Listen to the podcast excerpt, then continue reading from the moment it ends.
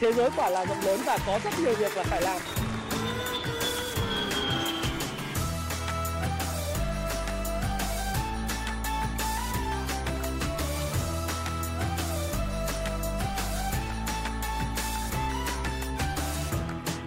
Hi, xin chào tất cả các bạn. Chào mừng các bạn đã quay trở lại với channel của Thái Phạm và hy vọng video này đến với bạn lúc bạn đang chuẩn bị đợi xem uh, trận 1 trên 16 của World Cup 2022. Năm nay quả thật là có rất nhiều những điều bất ngờ và bóng đá ngày càng rất là hấp dẫn, phải không nào? Và Thái Phạm rất là vui được gặp lại bạn trong cái chuyên mục ngày mùng 4 tháng 12 nhịp đập thị trường của tuần mới. Và chủ đề của tuần này chúng ta sẽ đến với lại à, một cái vấn đề là liệu thị trường sẽ tiếp tục phục hồi trong nghi ngờ. Đấy, nó lại phục hồi trong nghi ngờ với sự dẫn dắt của quỹ đầu tư ngoại hay không?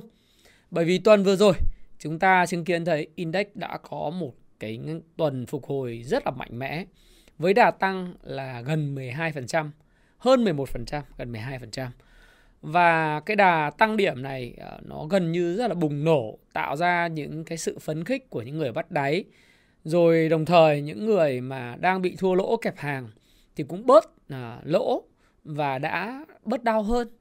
Nhưng liệu tuần tới sẽ là tuần tiếp tục tuyệt vời đối với họ hay là một cái tuần chúng ta cần phải lưu ý điều gì thì các quý vị hãy à, theo dõi hết cái video này để chúng ta có thể nắm được những cái thông tin về những cái diễn biến à, đối với lại thị trường chứng khoán Mỹ, à, những diễn biến trên thị trường thế giới về tài chính, rồi những cái diễn biến ở trên thị trường chứng khoán Việt Nam mà quý vị cần phải lưu ý.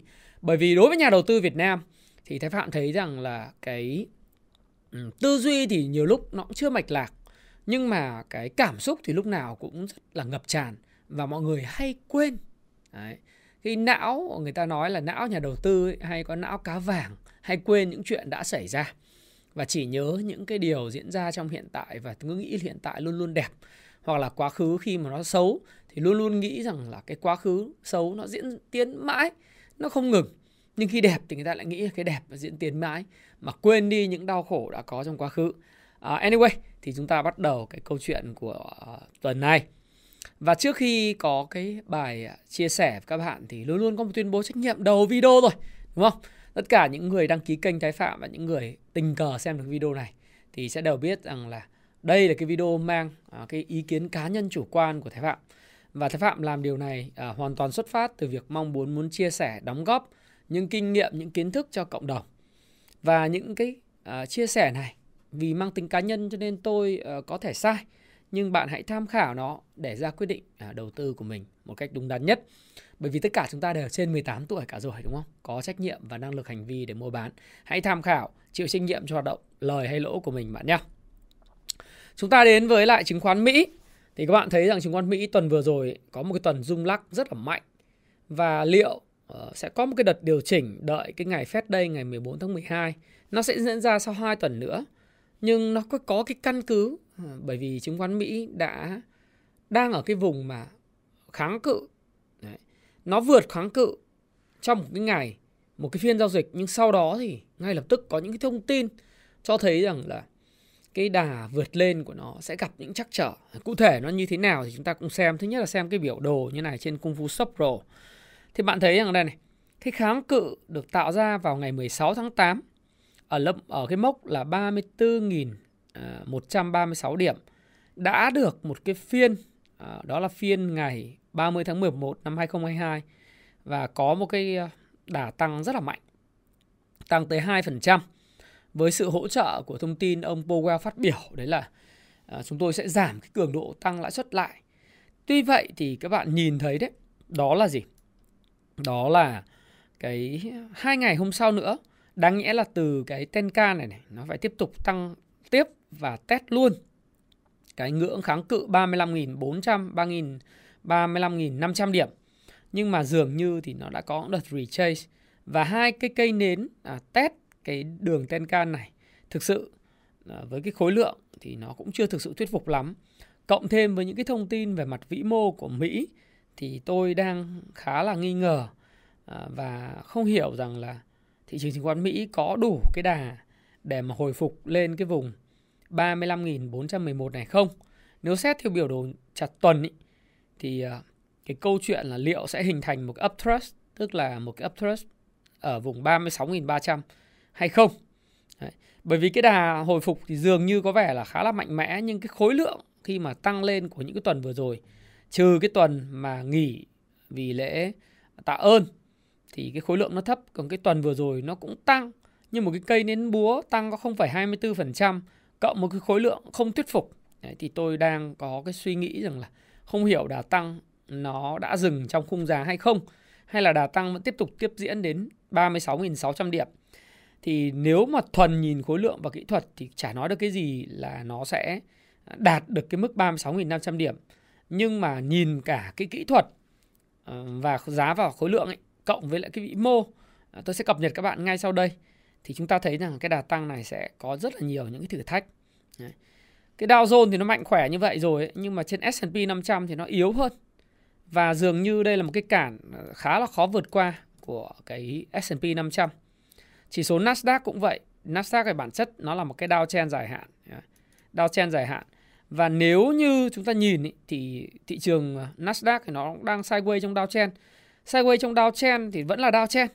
Nhưng mà nếu mà nhìn ở một cái câu chuyện đơn giản là nhìn các cái công ty công nghệ của Mỹ, thì dường như là đang chịu những áp lực giảm giá còn rất là mạnh. Và việc giảm giá mạnh này, nó đến từ cái câu chuyện đó là Trung Quốc hiện nay tiếp tục zero covid và những chuỗi cung ứng của các công ty công nghệ bị giảm sút, chất bán dẫn rồi chip, rồi những vấn đề về suy thoái toàn cầu đã ảnh hưởng tới sức tiêu dùng ờ, của các sản phẩm công nghệ. Đồng thời là các công ty công nghệ như Tesla, uh, rồi Twitter, Facebook, Google, Amazon uh, hay cả Apple cũng đang sa thải lao động với cái khối lượng và cái số lượng lao động bị sa thải rất là lớn. Thì thực sự là họ đang dự báo những điều khó khăn đang chờ đợi trong năm 2023. Thế còn Dow Jones thì nó tập hợp những cái công ty mà có cái gọi là tầm quan trọng Ờ, 30 công ty công nghiệp hàng đầu của Mỹ. Thì trong cái cái cái Dow Jones này, này nó có những cái khu công nghiệp nó nó có những công ty công nghiệp kiểu cũ thì ờ, như là dầu lửa vân vân thì nó vẫn có những cái đà tăng nhất định và cái resilient đối với lại uh, cái index. Đấy. Tuy vậy thì với như tôi nói các bạn ấy, với những cái thông tin hiện tại tôi đang có ngoài nhìn đồ thị những thông tin hiện tại tôi đang có thì đầu tiên ấy, là những cái gì tích cực tích cực là gì là bài phát biểu của ông Powell à, trong cái ngày đầu tháng 12 ông cho rằng là Fed sẽ tăng cái lãi suất với cường độ chậm hơn. Đấy. Trong một cái chia sẻ của ông tại viện Brookings à, thì ông có chia sẻ rằng là việc giảm tốc độ tăng lãi suất ở thời điểm hiện tại là phù hợp. Bởi vì we ở đây là nước Mỹ chúng ta đã tiến gần tới mức độ thắt chặt để có thể đủ kéo lạm phát xuống. Và thời điểm cho việc giảm tốc độ tăng lãi suất sớm nhất có thể là cuộc họp tháng 12. Tuy nhiên thì chính ông Powell cũng cảnh báo rằng là cái cuộc chiến chống lại lạm phát này này nó sẽ còn kéo dài trong một thời gian. Đấy. Bởi vì ông thấy rằng là mặc dù có một số tiến triển đầy hứa hẹn nhưng mà uh, chúng ta còn có cả một chặng dài, đường dài phía trước để khôi phục cái sự ổn định về mặt giá cả và thực sự với cái câu chuyện mà nói rằng là Fed sẽ chống lạm phát dài hạn thì ờ, chúng ta sẽ tìm thấy cái manh mối đó là trong tháng 12 như tôi đã nhiều lần trao đổi với các bạn là Fed sẽ chỉ tăng 0,5%. Mà điều này thực tế ra trong năm nay Fed tăng 6 lần rồi. Lần này sẽ lần thứ 7. Đúng không? Thì ngay cái từ cái lần tăng thứ ba là người ta đã dự báo vào tháng 12 và Fed đã quản lý cái kỳ vọng của thị trường đó là tháng 12 sẽ tăng 0,5%. Sau khi tăng ờ, 0,75% thời gian trước, tháng tháng 11. Thế thì ngay từ lúc mà họ tăng lãi suất lần thứ 3 trong 7 lần tăng lãi suất trong năm nay thì người ta đã kỳ vọng rằng là Fed sẽ tăng lãi suất chỉ 0,5% trong tháng 12. Và cái bài phát biểu này nó hợp thức hóa cho cái chuyện đó thôi. Đấy. Bởi vì cái cuộc chiến chống lạm phát đối với Fed còn rất dài. Lạm phát lõi của nước Mỹ thì vẫn còn rất cao. Và lạm phát chung thì vẫn là khoảng 7%. Và như tôi nhiều lần nói với bạn rằng là khi nào cái lạm phát và lãi suất nó gặp nhau ở một cái cross cross point, tức là cái đường ờ, lạm phát nó đi xuống, đường lãi suất nó đi lên thì hai cái đường này nó gặp nhau và người ta đang dự báo nó sẽ gặp nhau vào nửa đầu năm 2022.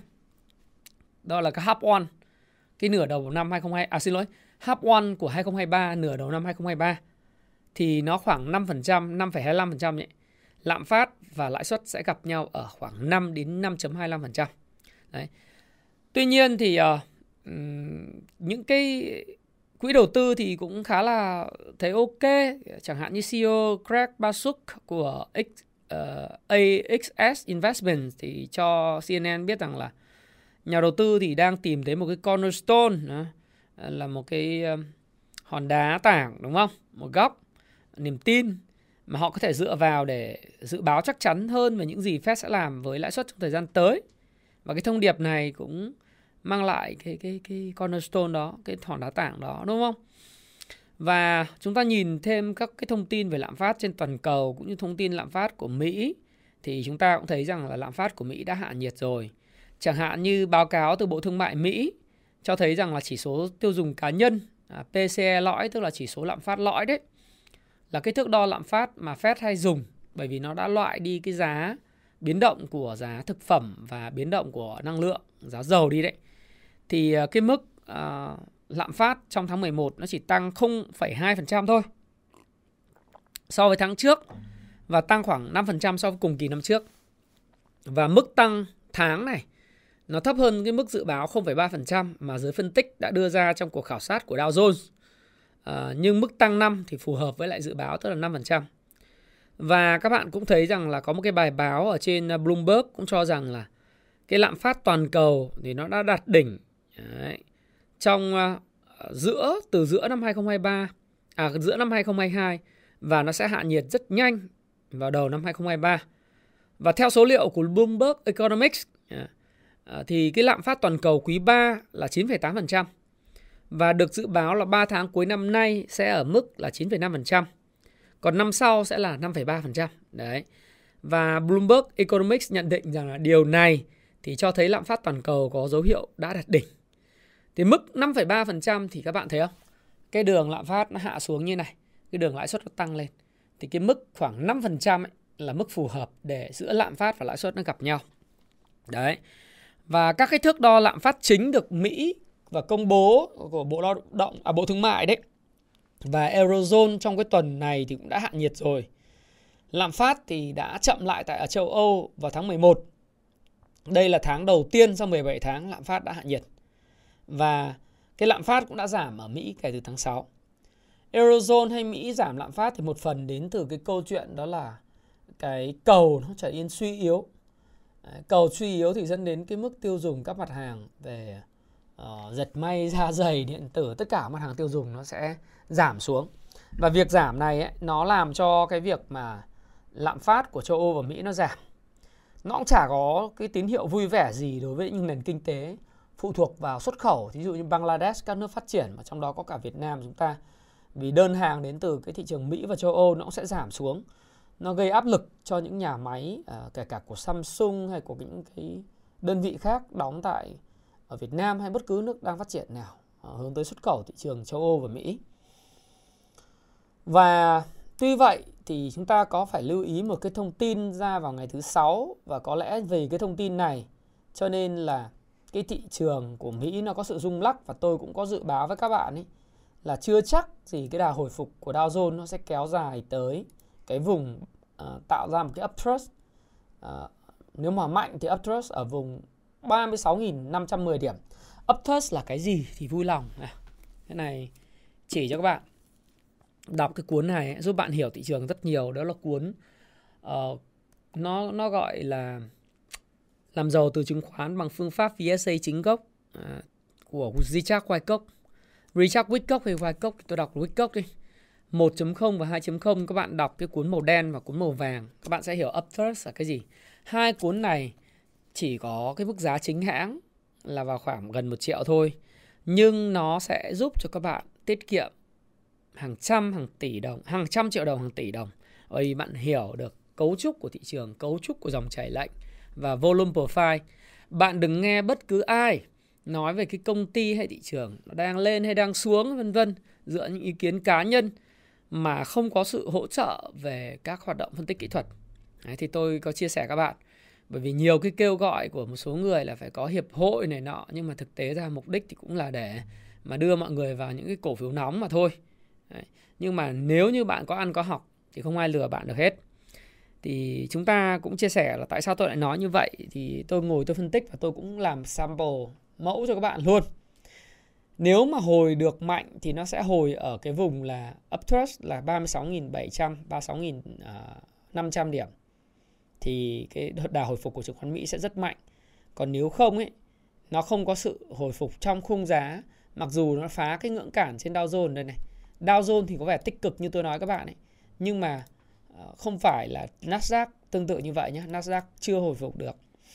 Thì S&P 500 vẫn còn cái cản rất là lớn, Nasdaq cũng còn cản rất là lớn, đúng không? Dow Jones thì ok, nhưng nếu trong khung giá trong một cái khung giá mà nó không hồi phục được đây thì các bạn cũng cần phải cẩn trọng đối với thị trường chứng khoán Mỹ bởi vì thông tin vĩ mô cho thấy rằng là thị trường việc làm của Mỹ mạnh hơn kỳ vọng rất nhiều và chính vì nó mạnh hơn kỳ vọng này nó dẫn tới là cái cuộc chiến chống lạm phát của Mỹ sẽ rất là phức tạp Đấy. và theo số liệu uh, công bố mới nhất của Bộ Lao động Mỹ Bộ Thương mại thì cho là thấy là CPI giảm nhưng Bộ Lao động Mỹ cho thấy là nước này trong tháng 11 đã tạo thêm 263.000 việc làm mới. Đấy. Bất chấp việc một số tập đoàn lớn gần đây sa thải nhân viên và tỷ lệ thất nghiệp hiện tại vẫn đang ở mức rất thấp, đó là 3,7%, gần với mức toàn dụng việc làm ở từ 3,3 cho đến 3,5%. Tại sao thông tin tốt lại là một thông tin xấu?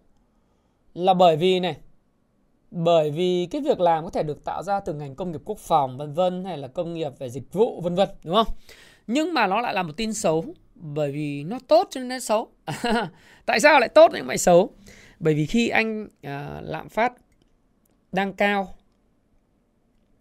mà việc làm tạo mới nhiều tiền lương nhiều thì cái thực chất của việc tăng trưởng về cái năng suất lao động nó không giống như kỳ vọng. Đấy. Và à, các nhà kinh tế thì cảm thấy rất khích lệ bởi thị trường lao động mạnh mẽ nhưng họ cũng rất lo lắng đặc biệt là vấn đề tăng lương điều này buộc Fed sẽ tăng lãi suất mạnh hơn để kìm chế lạm phát. Bởi vì sao? Nó là tốt mà lại xấu. Nó xấu là bởi vì Fed lo ngại rằng thị trường lao động tiếp tục nóng à, có thể dẫn tới là việc tăng lương khiến lạm phát trở nên khó kiềm chế và trầm trọng hơn. Tăng trưởng tiền lương vốn được hạ nhiệt trong vài tháng gần đây và các cái công ty sa thải lực lượng lao động nhưng đã tăng tốc trở lại trong tháng 10 và tháng 11. Và ông Jerome Powell thì ông nhấn mạnh là là một cái điều là chừng nào mà lạm phát còn quá cao thì việc tăng lương của người Mỹ sẽ không đồng nghĩa với mức sống đi lên. Đấy. Và tại viện Brooklyn, uh, Brookings hôm 30 tháng 11, ông nói rằng là hiện tại tiền lương của mọi người đang bị lạm phát ăn mòn. Và theo ông, thị trường lao động muốn bền vững mạnh mẽ thì phải có sự ổn định về mặt giá cả. Có nghĩa là ở một khía cạnh rất rõ ràng. Các bạn xem lại chứng khoán ABG phần 7. Fed là nhà cái số 1 thế giới và nhiệm vụ của họ là chỉ có việc làm, hai là giá cả. Họ muốn ổn định giá cả thì việc làm họ sẽ bỏ mặc, họ không quan tâm nhiều. Và hiện tại job của họ, việc làm duy nhất của họ, mục tiêu của họ đó là ổn định giá cả. Và việc ổn định giá cả nhẽ ra phải đến từ việc suy giảm tổng cầu. Việc lao động được tạo thêm và lại tăng lương thì khác gì đối nghịch lại với chính sách ổn định giá cả của họ.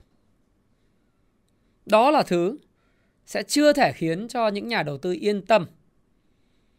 Bởi vì đối với tháng 12 thì có thể tăng 0,5%, và đến ờ, tháng ờ, 2, tháng 3 thì người ta đã tăng thêm mỗi lần không phải 0,25% nữa đúng không? Và chính vì cái lý do việc làm tăng mạnh có thể khiến Fed tiếp tục mạnh tay tăng lãi suất lên mức kỷ lục. Mức kỷ lục là bao nhiêu phần trăm? Như tôi nói các bạn rồi, đường tăng lãi suất đây và đường giảm lạm phát. Hai cái đường này nó sẽ phải gặp nhau ở mức 5 đến 5,25%. Đấy. Chừng nào mà hai cái đường này gặp nhau thì sẽ dừng. Mà như vậy có thể nói rằng thị trường nó vẫn gặp những cái đè nặng và cản trở. Thị trường Mỹ thì tôi nghĩ là sẽ ổn.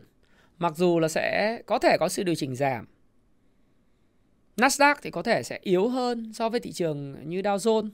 các công ty to nhưng cái đè nặng, nó sẽ đến đè nặng của các cái thị trường, của các nước mới nổi thị trường của các nước kém phát triển nơi mà tỷ giá đô la với lại đồng nội tệ, có một cái sự biến động mà người ta sẽ được dự phóng là sẽ còn tiền biến động trong năm 2023 ít nhất là 6 tháng đầu năm. Cái thứ hai, vấn đề về xuất khẩu của các quốc gia này. Nên nhớ Bangladesh đã phá sản. Sau Pakistan, sau Sri Lanka. Bangladesh vốn là quốc gia lớn. là quốc gia không quá lớn nhưng lớn về GDP nhưng họ là một quốc gia lớn, lớn về số lượng dân. Và thứ hai là họ thủ phủ của ngành dệt may và may mặc toàn cầu. Vốn là quốc gia có nguồn ngoại hối lớn. Dệt may xuất khẩu mang lại cái nguồn ngoại hối cũng lớn. Nhưng họ bị phá sản và yêu cầu IMF phải có cái hỗ trợ can thiệp 4,5 tỷ đô la để cứu nền kinh tế. Vì họ nhập khẩu năng lượng, vì họ không xuất khẩu được dệt may, nguồn kiều hối giảm sút và họ nhập khẩu thêm xăng, năng lượng là gồm khí khí tự nhiên energy để sản xuất điện Đấy thì cái đấy là cái lưu ý. Do đó thì cái vấn đề về Fed này này sẽ là một vấn đề tiếp tục đáng quan tâm bởi vì các quốc gia có thể sẽ phải tiếp tục điều chỉnh tăng lãi suất điều hành.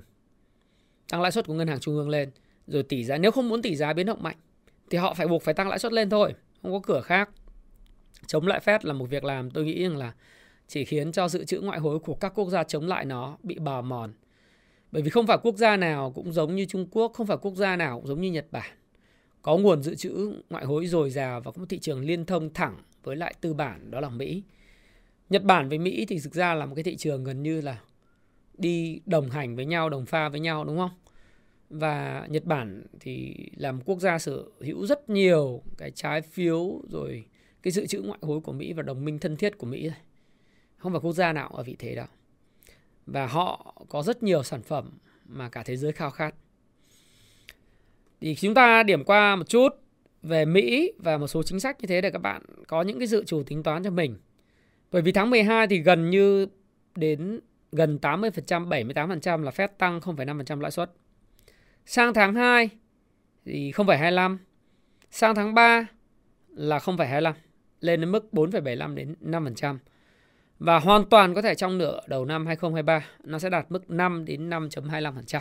Cái điều này là điều mà chúng ta cần phải lưu ý. Và đối với giá dầu ấy thì các bạn cũng thấy là sau một cái tuần, một vài tuần chịu áp lực thì cái tuần vừa rồi đấy áp lực vì cái gì? Thì áp lực vì Trung Quốc tiếp tục zero covid à, và số ca nhiễm tăng thì tuần này đã hồi phục. Đấy, cái tuần vừa rồi hồi phục. Nhưng mà chúng ta cũng sẽ phải theo dõi xem cái động thái của OPEC cộng vào ngày à, mùng 5 tháng 12 khi họp online trực tuyến. Tôi thì tôi thấy là không có nhiều cái sự thay đổi về chính sách đối với OPEC cộng đâu. Mọi người bảo là sẽ cắt giảm sản lượng nữa nhưng mà tôi thì tôi thấy rằng là cái khả năng đó là là khó. Các bạn thấy uh, dầu có 3 tuần giảm giá, đặc biệt là cái tuần à, uh, 14 tháng 11 giảm rất mạnh bởi vì Trung Quốc số ca nhiễm tăng mạnh rồi các biện pháp thực thi zero covid rất là khắc nghiệt. Thì tuần vừa rồi giá dầu đã có một cái tuần phục hồi là khoảng 2,3%. Trên biểu đồ tuần thì nó cũng đang test cái spring, đang hình thành cái pha spring. Hy vọng là như vậy. Hy vọng nhá. Bởi vì cái hiện tại nếu mà nhìn biểu đồ tuần thì nó vẫn chưa vượt qua cái cái cản chéo đâu. À, nếu mà chúng ta thấy rằng nó chưa cần vượt qua cản chéo nhưng mà vấn đề là nằm ở chỗ là gì? Ở cái vùng này nó test lại cái vùng đỉnh cũ thì cũng rất là bình thường. À, rất là bình thường thôi. Đấy. Thì nếu như mà nhìn có một cái spring ở đây mà lại đi sideways được thì là tốt nhất và cái kịch bản tôi vẫn chia sẻ với bạn là nó sẽ cứ lanh quanh lanh quanh cho độ khoảng tầm từ 80 đô cho đến khoảng 100 đô và kéo dài trong nhiều năm. Thì phải đợi xem là OPEC cộng làm gì. Tháng 12 tới hôm tháng 12 tới ngày mai cái kỳ vọng là họ cắt giảm lại à, cái cái sản lượng thì theo tôi là tôi cũng không biết, tôi không phải là thầy bói. Nhưng tôi đọc một số các phân tích thì họ bảo không đâu. Bởi vì hiện nay thì cái sản lượng của của Saudi Aramco đó là rất là là là thấp rồi. Cái thứ hai họ sẽ kỳ vọng Trung Quốc sẽ nới lỏng sẽ thực hiện cái chính sách mở cửa từ đầu năm tới cho nên nhu cầu nó sẽ hồi phục. Và thực ra cái giá dầu nó còn được hỗ, hỗ trợ bởi cái đồng đô la hiện nay đang yếu. Lần đầu tiên các bạn thấy là đô la bước vào thị trường con gấu thôi. Đấy. Nó thủng cái đường hỗ trợ quan trọng 200 ngày này. Đúng không? Và nó mất đi cái đà tăng dài hạn của đồng đô, đúng không? Nó mất đi cái đường đà tăng dài hạn của đồng đô rồi. Nó vỡ rồi. Thì bây giờ nó phải test lại cái đỉnh cũ. Cái đỉnh cũ thì có thể là 102 đây hoặc là thậm chí là 100. 100 thì hơi quá nhưng mà tôi nghĩ rằng là với việc Mỹ tăng lãi suất thì test lại cái đỉnh cũ là 103 là hợp lý. Hoặc là 103,7 gì gì đó, tầm đó. Là một cái đỉnh lịch sử của cái đồng đô la. Và lợi suất trái phiếu chính phủ Mỹ 10 năm thì Ờ, nhờ cái đà hộ tăng lãi suất là không phải ờ, ờ, 0,5% tháng 12 thì vẫn tạm thời là đang ở cái vùng rất là mong manh trong việc giữ một cái uptrend dài hạn. Nhưng mà theo tôi thì khả năng là nó cũng sẽ điều chỉnh. Nó điều chỉnh thì sớm nhất là để xem, để xem sao. Rất khó để nói được cái gì. Và khi mà chúng ta đánh theo trend chúng ta đợi thôi. Chúng ta đợi xem nó có test thành công cái ngưỡng là 3,22% này không. Đấy là cái mà đối thị trường chứng khoán thế giới. Thì các bạn phải lưu ý về Fed Rate Monitor Tool, các dữ liệu việc làm của Mỹ các cái việc mà mọi người đang kỳ vọng về việc xoay trục về lãi suất của Fed thì không xảy ra thời gian ngắn đâu. Cứ suy nghĩ là họ sẽ còn tăng lãi suất thêm từ bây giờ là 4, à, nếu các bạn nhìn hiện tại ấy, nó đang là vào khoảng là 3,75% à, đến đến đến 4% thì cái mức lãi suất của Fed sẽ phải tăng thêm ít nhất là khoảng 1,25% nữa trong năm trong ờ, cái tháng 12 và năm 2023 thì mới ổn, mới ổn được. Còn đối với thị trường chứng khoán Việt Nam ấy thì tuần vừa rồi như tôi nói các bạn đó là chúng ta có một tuần hồi phục kỹ thuật rất là mạnh với cái đà tăng trên 11%, 12%, gần 12% là 11,17% với cái đà hỗ trợ của ETF ngoại. Đấy. Thì ờ, chúng ta cũng thấy đây ờ, là một cái tuần mà hồi phục rất là mạnh của chỉ số VN Index. Đấy. Tuần vừa rồi là cái tuần mà tăng với khối lượng rất lớn, tăng 11,17%. Ừ sau khi chứng khoán về cái mức giảm điểm thấp nhất trong cái nhiều à, trong 3 năm trở lại đây là mức à, 873 điểm thì chúng ta đã có chứng kiến thấy một cái tuần cầm máu tuần trước và tuần vừa rồi là cái tuần hồi phục rất mạnh. Tuần hồi phục rất rất mạnh. Thế cái tuần hồi phục này thì nó có đến từ cái câu chuyện à, hỗ trợ của khối ngoại. À, cụ thể là các bạn thấy rằng là trong một tuần vừa rồi như trong ngày thứ 6 chẳng hạn, họ mua dòng là 2.180 tỷ. Trong một tuần vừa rồi họ mua dòng tới là 9.000 khoảng 9.200 tỷ. Và các bạn thấy là phần lớn cái đà mua dòng này đến từ các cái quỹ ETF, trong đó có cái quỹ Fubon, à, Fubon FTSE của Việt Nam. Thì quỹ này của Đài Loan và cái quỹ này thì à, hiện nay có thể là được huy động tiền từ đài nhưng mà có một số thông tin anh em cũng đưa ra là ờ, một số cái quỹ như là CTA toàn cầu họ đang có performing rất là tốt họ bơm tiền thông qua quỹ ETF của Fubon để đầu tư về Việt Nam mua rất mạnh thì đây cũng là một cái tín hiệu rất là tốt đấy riêng cái tuần vừa rồi không thôi là Hòa Phát tăng là 27% Vinhome là tăng 21,7% uh, à, Sacombank là tăng 10%, Masan 10%, Công Thương là tăng 8%. Riêng Hòa Phát và Vinhome tăng cao nhất là bởi vì cái quỹ này họ nắm rất là nhiều Hòa Phát và nắm rất nhiều Vinhome. Đấy. Thì thì các bạn cũng lưu ý nhé là cái quỹ này họ nắm hai cái cổ phiếu này họ đã đầu tư và thông qua cái quỹ Fubon này họ giải ngân rất mạnh 9.200 tỷ trong tuần vừa rồi. Đa phần là đến từ Fubon. Thì nó đã tạo ra cái à, Fubon và các quỹ ETF khác được CTA nó bơm tiền. Đấy theo thông tin tôi biết được và tôi đọc ừ, một số các bài báo là như thế. Dù vậy thì chúng ta chứng kiến được một cái tuần tăng điểm mạnh như vậy nhưng uh, trước đây chúng ta từng là quốc gia mà có sự ngày mùng 10 tháng 11 là ngày kỷ niệm sập sàn của thị trường chứng khoán Việt Nam thảm khốc đúng không? Chúng ta là quốc gia sau Nga là quốc gia có nền ờ, thị trường chứng khoán tồi tệ nhất thế giới. Mặc dù chúng ta có một cái tuần hồi phục rất mạnh 11,17% nhưng mà chỉ số VN30 của chúng ta tính theo performance year to date vẫn là chỉ số tồi tệ đứng thứ hai thế giới sau cái chỉ số của Nga. Đấy, cho nên là vẫn cần phải có đà phục hồi mạnh mẽ hơn.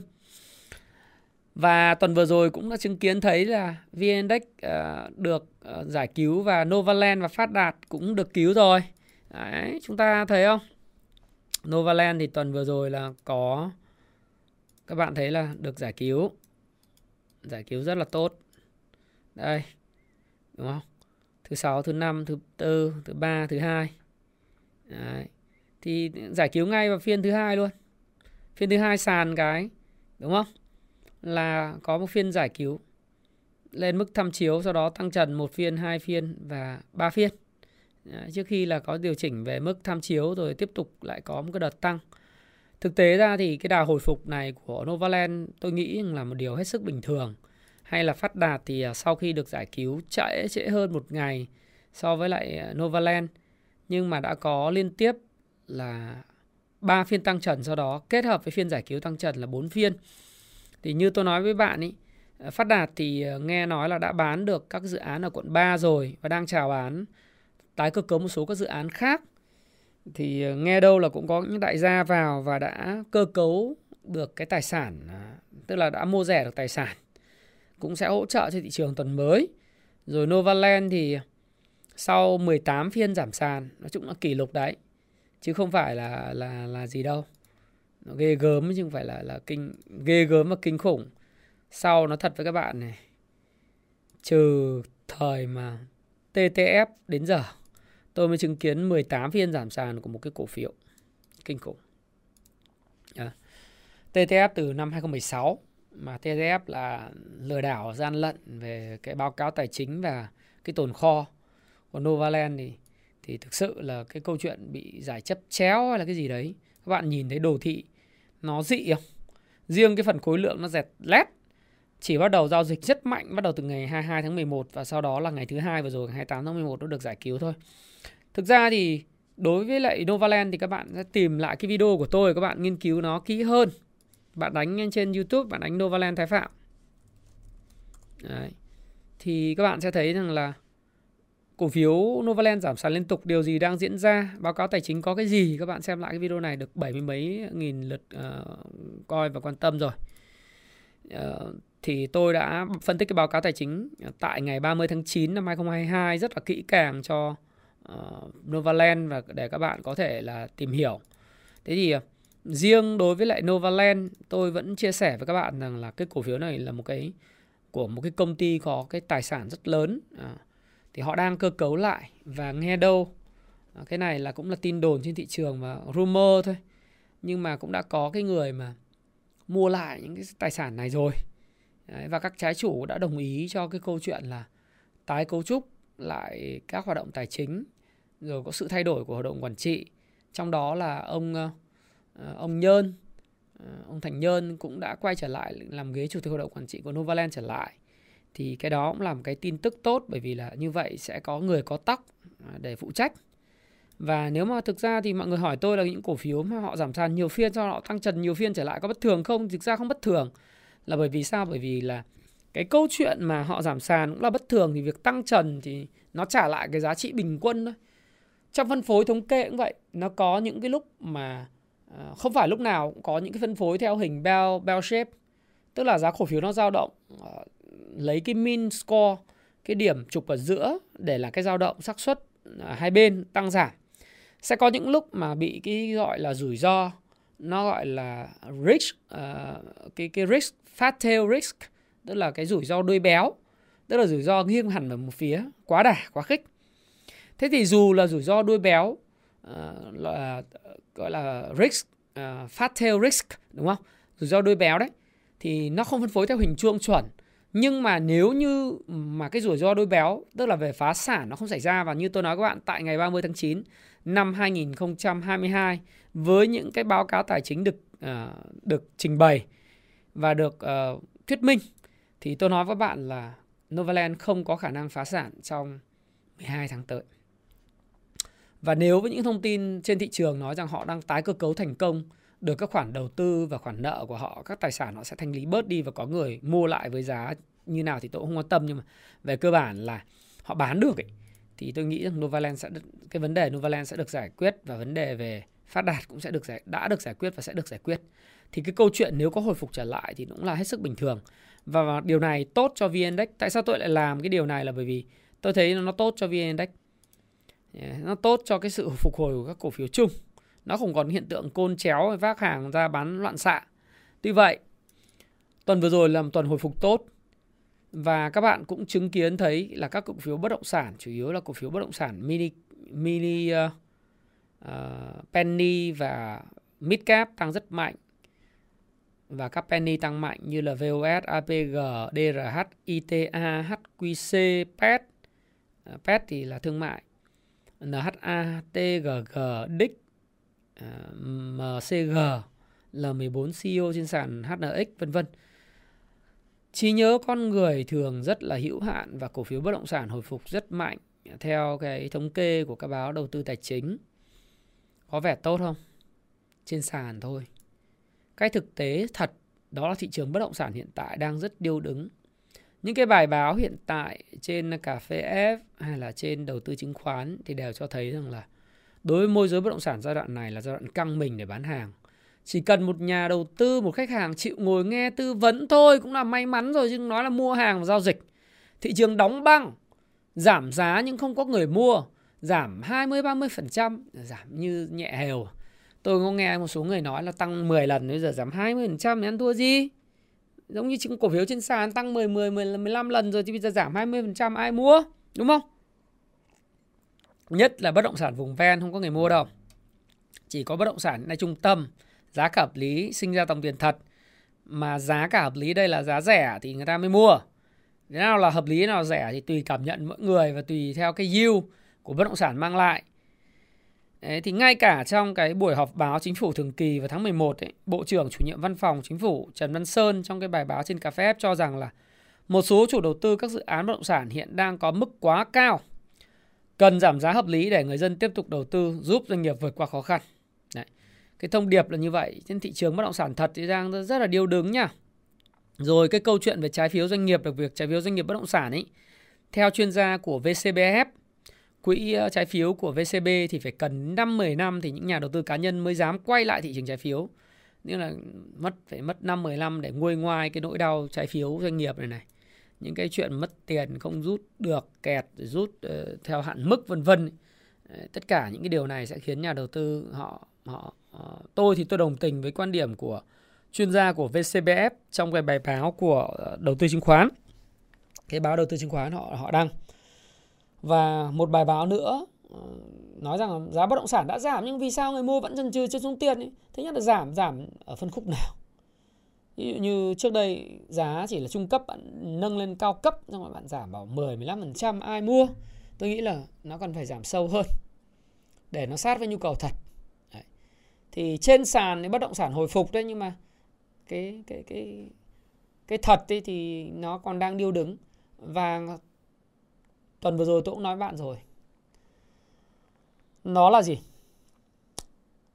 đó là nói chung là kéo ấy, hồi phục thì nó giảm sâu nó hồi phục điều đấy là điều bình thường cũng làm cho mọi người bớt nguôi ngoai đau khổ và rất tốt tuy vậy bất cứ một cái đà tăng giá nào của một cái cổ phiếu sẽ chỉ là bền vững nếu có yếu tố về FA hỗ trợ tức là doanh nghiệp phải làm tốt dòng tiền mạnh, vững, vàng và doanh nghiệp phải bán được hàng. Thế còn nếu mà tất cả những cái đà tăng chỉ dựa vào cái việc mà có một đội nhóm tạo lập mua nhiều hơn bán, dùng tiền thúc đẩy, ờ, dùng truyền thông hội nhóm lôi kéo thì cái đà, đà tăng đấy nó sẽ không có bền. Sớm muộn thì cái đà tăng nó sẽ đổ gục xuống. Và những người mà mua sau là những người greater fool, tức là theo cái lý thuyết gọi là những kẻ khờ tiếp theo ấy, sẽ là phải cầm cục than hồng đó và lại chịu cái sự giảm giá mạnh. Do đó thì đó là một trong những cái điều mà mọi người khi tham gia vào đầu cơ phải rất là lưu ý. Và trí nhớ nhà đầu tư như tôi nói rất là ngắn hạn, đang quên mất rủi ro rồi. Trên uh, những cái bài báo về đầu tư lại thấy như tạp chí nhà đầu tư cho thấy rằng chứng khoán đang trong nhịp hồi phục tích cực. Đấy, mọi người dùng từ tích cực. Rồi trong xu hướng đồng tiền này, thị trường cực mạnh à, liệu đã lúc tắt tay phun margin để kiếm tết hay chưa đặt đề bài thế để giật tít Đấy rồi à, thị trường đã mở ra vô số cơ hội đầu cơ và đầu tư vân vân thì những cái này là những cái mà tôi đọc những tựa đề của các báo tôi điểm lại cho các bạn tôi thấy rằng trí nhớ nhà đầu tư Việt Nam dường như ngắn hạn quá quên mất rủi ro và quên mất những đau khổ của 2,5 tháng vừa rồi. Tất nhiên, cuộc đời này ngắn lắm đúng không? Hãy vô tư quên hết âu lo. À, trong cái bài à, à một cái bài hát của nhạc sĩ Đức Huy hát đúng không? Em ơi cuộc đời này ngắn lắm. Hãy vô tư quên hết đâu ưu lò, Không Hãy nhớ Rủi ro nó mới đến cách đây có Hơn 3 tuần thôi. Còn đang kêu gào đấy. Cho nên khi mà nó hồi phục thế này này Đây là cái cơ hội để cho các bạn tranh thủ lướt sóng Kiếm được tiền thì tốt lắm Chốt lời.